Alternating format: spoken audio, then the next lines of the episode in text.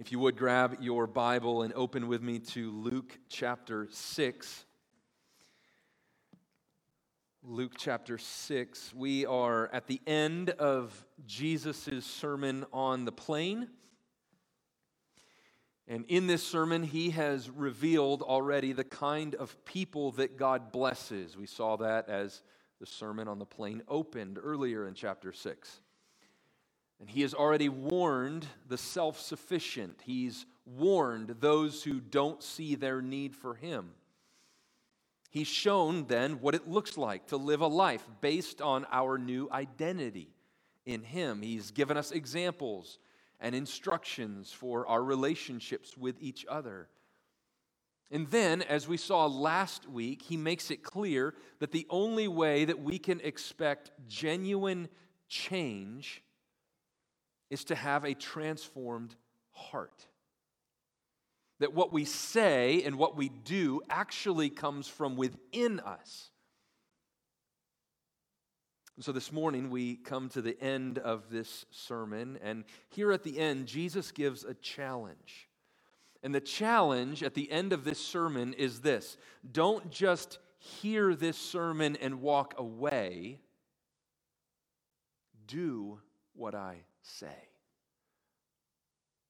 I didn't intend that to rhyme, but I guess it sort of does. Don't just listen to this sermon and walk away.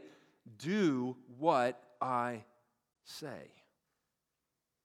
So follow along, if you would, with me as I read Luke chapter 6, beginning in verse 46. The word of the Lord says this Why do you call me Lord, Lord, and do not do what I tell you? Everyone who comes to me and hears my words and does them, I will show you what he is like. He is like a man building a house who dug deep and laid the foundation on the rock. And when a flood arose, the stream broke against the house and could not shake it because it had been well built. But the one who hears and does not do them is like a man who built a house on the ground without a foundation. And when the stream broke against it, immediately it fell, and the ruin of that house was great. Charles Dickens, in his famous book, A Tale of Two Cities, begins with these very famous lines It was the best of times it was the what? Worst of times. It was the age of wisdom. It was the age of foolishness. It was the epoch of belief. It was the epoch of incredulity. It was the season of light. It was a season of darkness. It was the spring of hope. It was the winter of despair. Well, Dickens is writing about London and Paris during the time of the French Revolution. And depending on your perspective, it was either the best of times or it was the worst of times. Ian Woodall, one of our members and one of our summer interns, reminded me this week that this section here in Luke 6 is a lot like that. It's a lot like a tale of two houses. Two houses that are built two houses that face storms. But one house was unshaken, and the other was completely destroyed. And the impression that we get, in fact, just if you scan through verses 48 and 49, the impression that we get there is that on the surface, both houses seem relatively the same. And we don't see many details to differentiate them except for one detail. The builder of the first house dug deep, according to verse 48, and laid the foundation on the rock. And the builder of the second house, according to verse 49, built his house on the ground without a foundation. That's the difference. And I think that's where Jesus wants to direct our focus. The difference is in the foundation.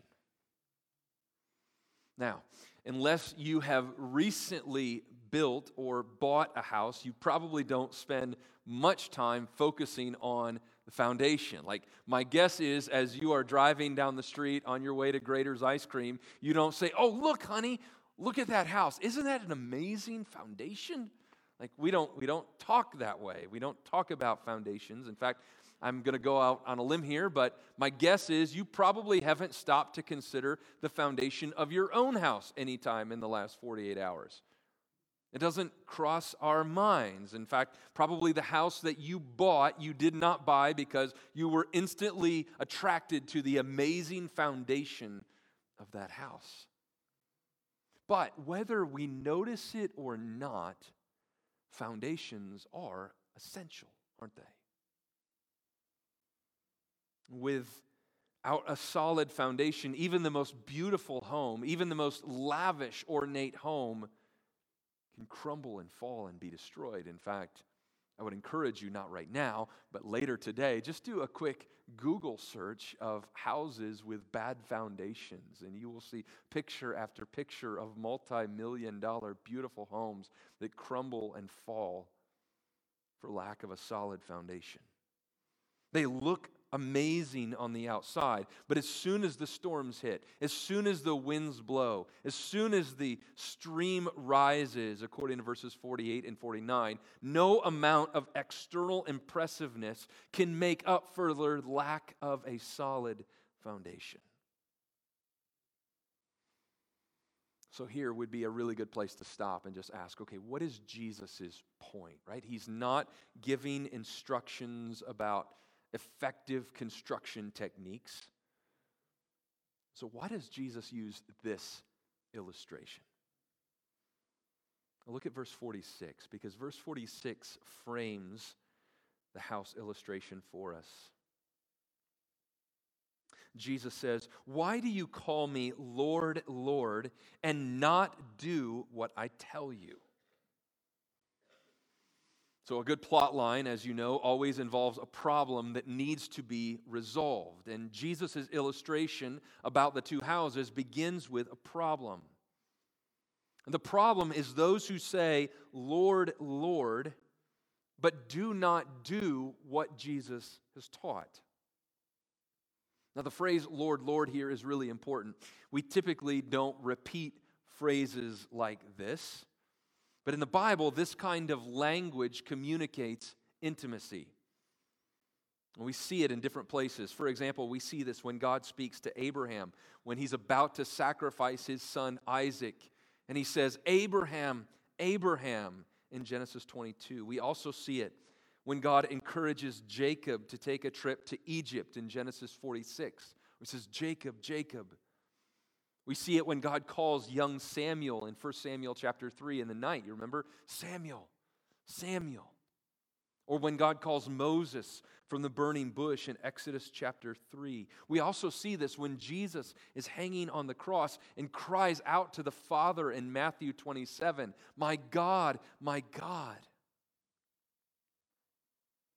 R.C. Sproul writes Jesus' point is that some don't simply acknowledge him as Lord, but they say, Lord, Lord.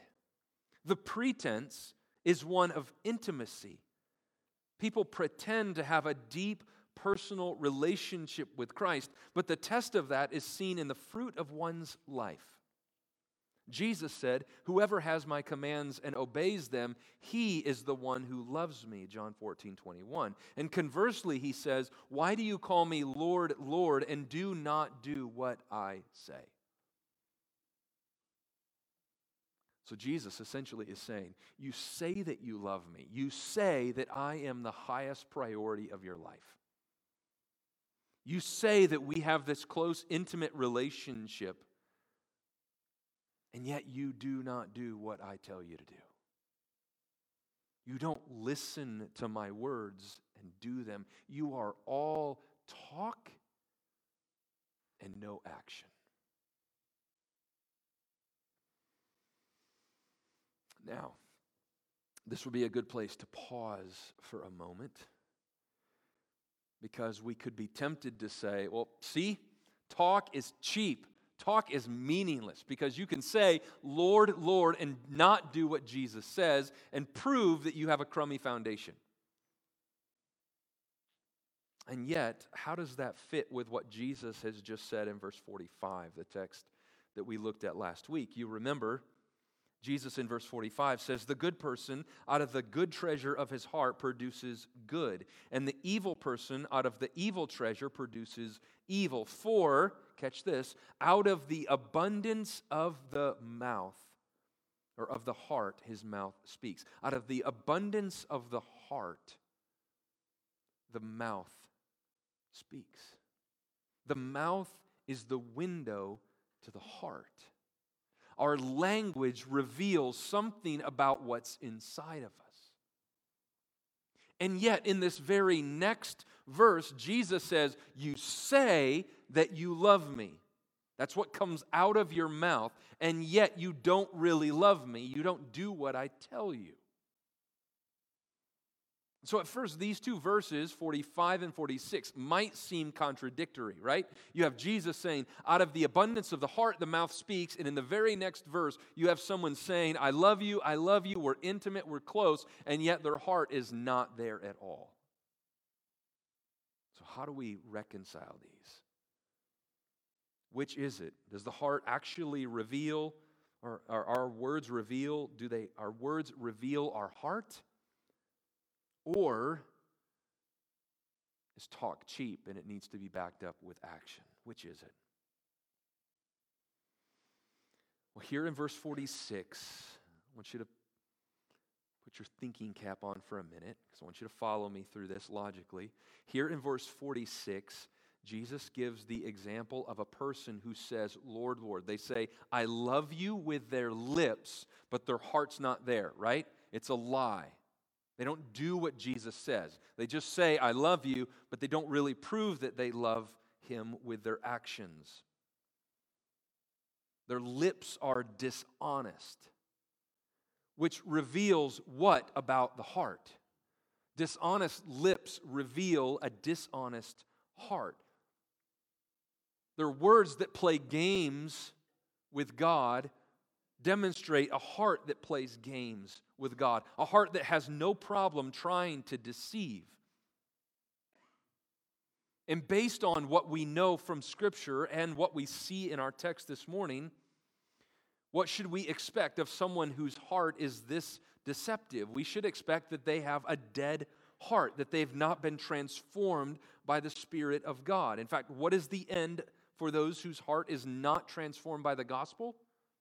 What's eventual destruction? It's eternal death. It's the kind of thing that Jesus says will happen here at the end of verse 49. Well, that's a lot, so let me try to distill it down like this. In verses 43 through 45, Jesus makes it clear that the only way we can be God's children is by having a changed heart. That's what we looked at last week. The only way we can be God's children is by having a transformation of the heart, a changed heart. And a changed heart then leads to changed words and changed actions, so that out of the overflow of the heart, the mouth speaks. Therefore, those who say with their mouth, Jesus, I love you, but it's a lie, it's not true, reveal a heart that is deceptive, a heart that is not warm to the things of God, and therefore a heart that has not been transformed by the power of God, and a heart that will eventually lead to destruction. That's how I think these two things fit together. So that here in verses 47 through 49, Jesus is kind of fast forwarding ahead to show what the outcome is for those whose heart is not changed, those who do not do what Jesus says, and those who do. Here's something else that's important. And I get this not only from these verses, but by connecting this with the rest of Scripture.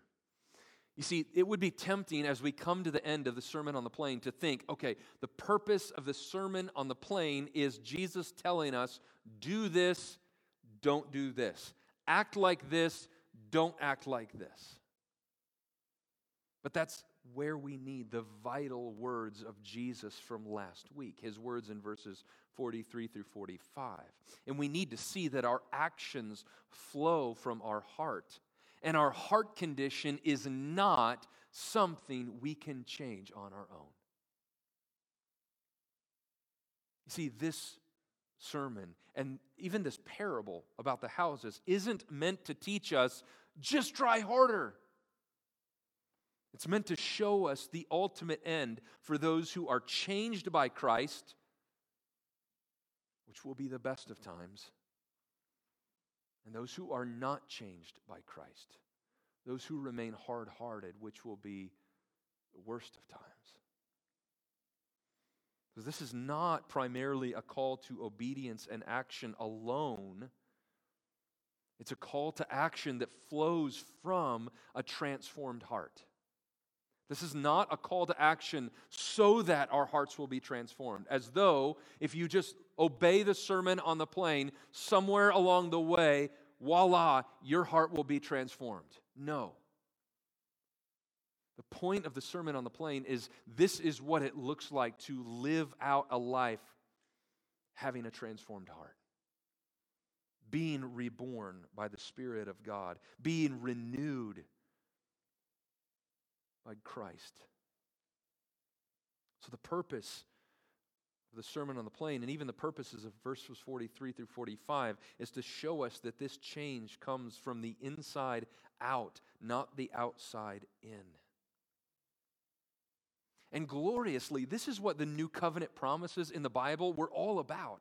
I mean, even back in the Old Testament, God promised his people that there is a day coming when he would change his people from the inside out, that he would change them at the heart level. For example, in Ezekiel, God, referring to the days to come when he would provide his Messiah, says this And I will give you a new heart and a new spirit I will put within you. And I will remove your heart of stone from your flesh, and I will give you a heart of flesh.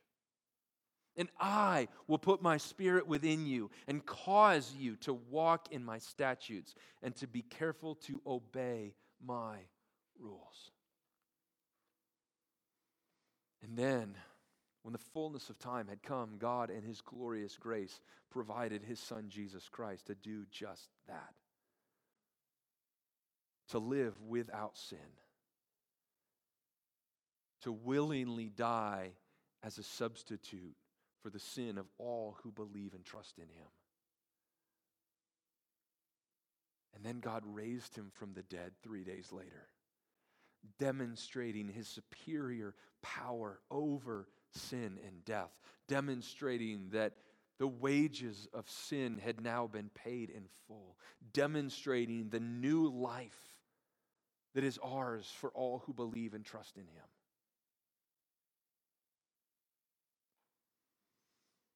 And since this is true, that this new life is ours for all who believe, this would be a good place then for us to stop and ask the question well, for those of us who believe, then what is the role of obedience? Like, what's the purpose of obeying God if we are already made new, if we are already restored? That's a great question. We could answer it in several ways. We could answer it by saying that we are obedient to God because He tells us to be obedient. And because since he is the creator of all things and rightfully rules over all things, we rightfully owe him everything. Our allegiance is first and foremost to him. And therefore, when he says, Obey me, our response should be, Yes, sir. We could also say, in answering the question, what is the purpose of our obedience, we could say that we are to be obedient to God out of joy filled gratitude for all that God has done for us and in us through Jesus Christ. God demonstrates his love like us in this that while we were yet sinners, Christ died for us. And that is true. In answering the question, what is the purpose of our obedience, we could also add that our obedience to God is one of the ways that we demonstrate our allegiance and love to Him, which is also correct.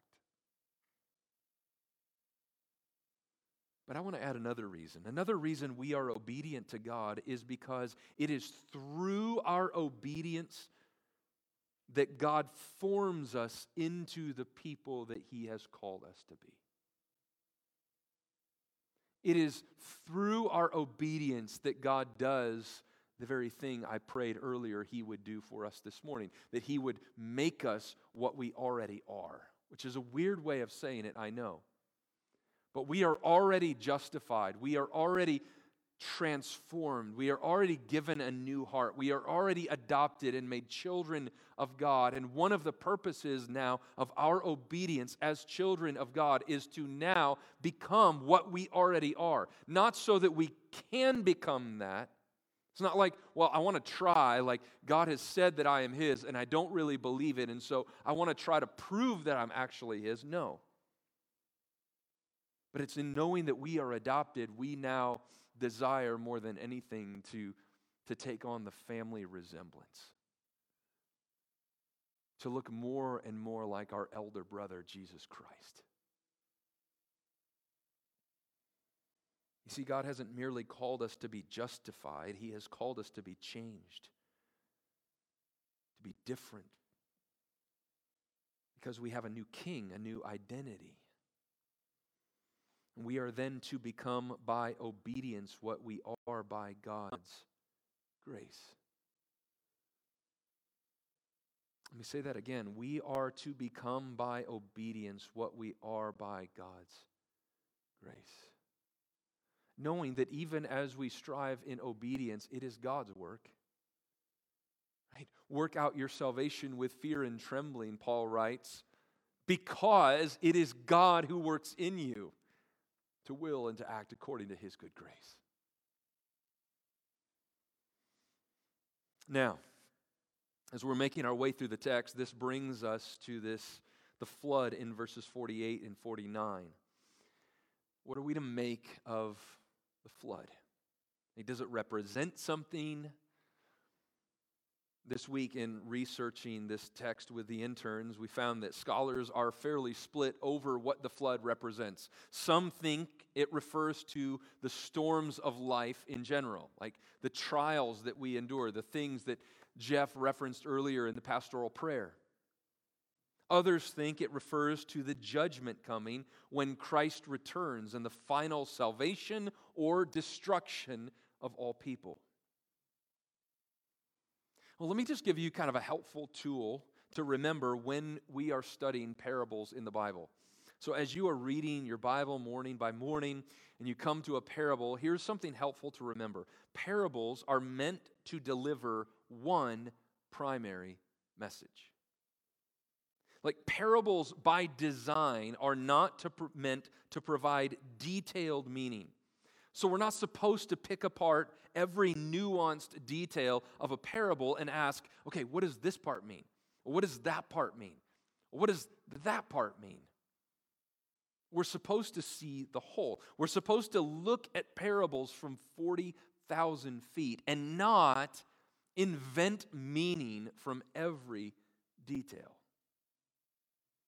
And so it seems to me that the flood here in verses 48 and 49 could refer to the storms of life. I don't think that's illegitimate.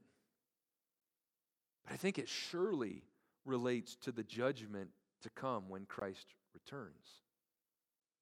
But regardless of that, the more important question to ask is not what is the storm, but who are secure in the storm. Those who are secure in the storm are those with transformed hearts. Those who have turned from their sin and trust in Jesus. Those who demonstrate their love by obeying, by doing what Jesus said. We should hear the warning, right? We shouldn't mute Jesus' warning in this text. In fact, in the, the parallel passage in Matthew, Matthew also includes these words from Jesus in Matthew 7 22 and 23. On that day, many will say to me, Lord, Lord, you see the double again? Did we not prophesy in your name and cast out demons in your name and do many mighty works in your name? And then I will declare to them, I never knew you. Depart from me, you workers of lawlessness. There is a warning here not to be deceived. Not to think, well, I attend church, or I know some of the Bible, or my parents are believers, or I hang out with Christians, or I pray from time to time. Are you trusting in the Lord Jesus Christ alone for the forgiveness of your sin? And if so, are you faithfully enduring? Are you striving in obedience to the Lord as He produces fruit in your life? There are a number of ways that we could hear this message this morning. Let me give you six. We'll spend about half an hour on each one. six ways, and as I go through these six, I want you to listen because my guess is you might find yourself in one of these categories. The first way would be as a law lover. Some of you are law lovers, and you're hearing God's word this morning, and you're thinking, okay, I need to do more. If you're a law lover, you need to hear this message then, but you need to be reminded that you cannot do this on your own. In fact, that's the whole point. The point is, no amount of doing good will make you right before God. It is only by the finished work of Jesus Christ that you are made right.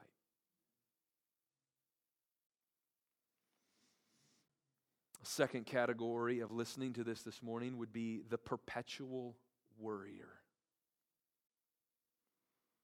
You've been hearing this message now for the past 32 minutes, and you've been now given something new to worry about. Now you're wondering, okay, am I, am I doing enough? Like, am I, am, I'm really afraid. Like, am I actually the one who dug deep and built a foundation? Or what if I just think I d- built a foundation, but I'm actually in God's sight, the one who built without a foundation on the sand. Oh, I need to do more. And like law lovers, if you are a perpetual worship worrier, you need to be reminded of the grace of the gospel that God, in love through Jesus, would accomplish the salvation for all who believe. That he who began a good work in you, he will be faithful to complete it. You need to be reminded that according to Ephesians chapter 1, God has sealed those who believe with his promised Holy Spirit. And in Christ, and because of Christ, you are safe.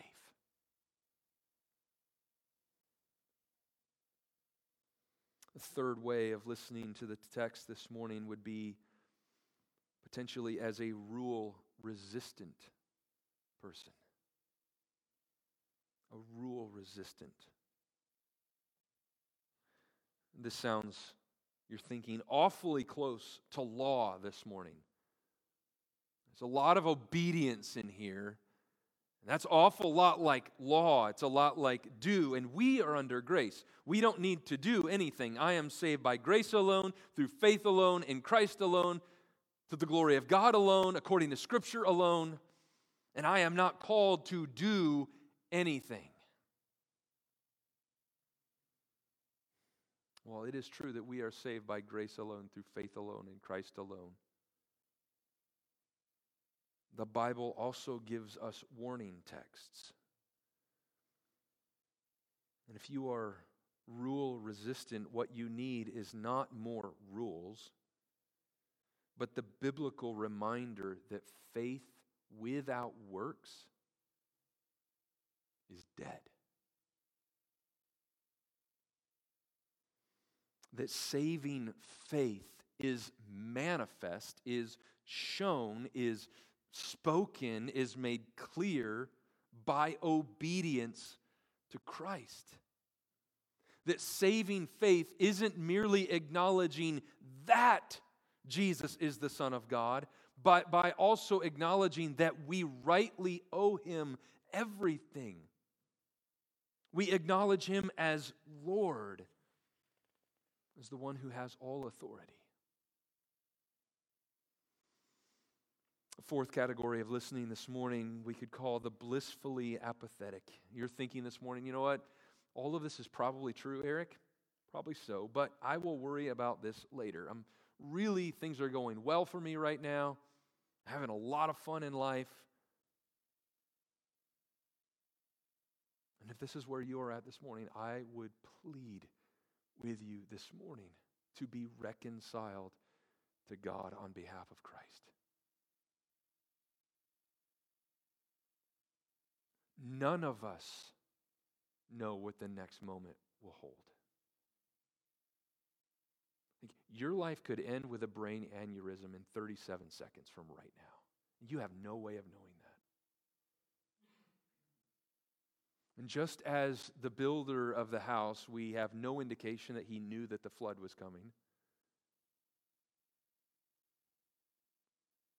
We are called to repent and believe in response to the gospel of Jesus Christ.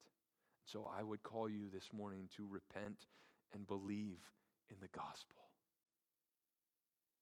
And then tell someone or ask someone to pray with you or talk to you or ask questions. Because your only hope and my only hope in that moment when we stand before God and see Christ face to face will be are we trusting in Jesus alone for salvation? Fifth category would be the self confident.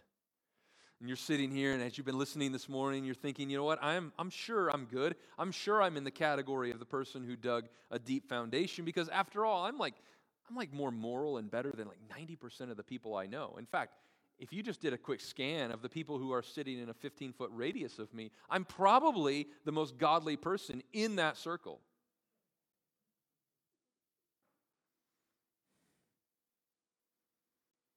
And if that is you this morning and you are thinking something along those lines, then my challenge to you would be similar to those who are blissfully apathetic. Except that you potentially are in greater danger because you think so little of sin that you think God grades on the curve. God will sweep away your sin because your good things outbalance your sin when John 14, 6 makes it clear that no one comes to the Father except through Jesus Christ. No one can merit salvation. No one can, through obedience, buy our way into the new covenant with the Father. It is only and all of grace through faith in Jesus that we are saved. And it means recognizing there is nothing good that I can do.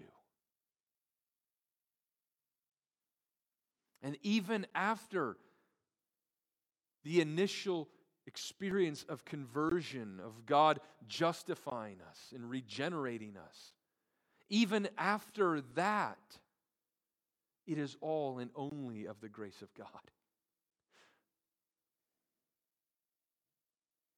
Finally, the final category would be the gratefully faithful.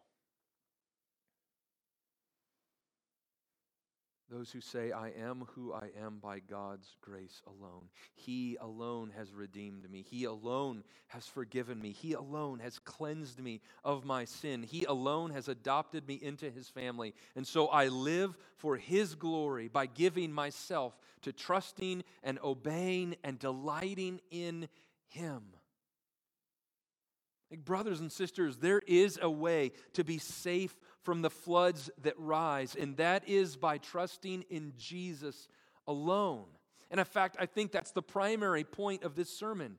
Like Jesus, the promised Messiah, has come. He has established a new covenant. He has secured the way of reconciliation with God the Father. And as we read over the Sermon on the Plain, just as we read over the Sermon on the Mount, we should be rightly shocked by the things that Jesus calls us to do. These are hard things. These are things that on our own are completely impossible, which is why we desperately need the Holy Spirit in us. So every time we read the teaching of Jesus, we need to see okay, this is hard and will only happen as I trust in Jesus. Like the only way to live a life pleasing to God, in right relationship with God, is by trusting in Jesus, by recognizing that even as we seek to obey, we will be limited, we will stumble, we will fall, we will fail. And the point is, we can't make ourselves right with God on our own. We can't. Nor can we truly obey Jesus on our own. All of this requires trusting in God and the Spirit that He has put within us. And this is why the Sermon on the Plain is incredible good news. It is great news because the Messiah has come. Because God, in His glorious grace, has done for us what we could never do on our own. And the grace that saves is also the same grace that God continues to apply to our lives, even as He calls us to do things that on our own we are incapable of doing, so that we trust in Him, so that we lean on Him, and so that when we fail, we continue to rest in His grace.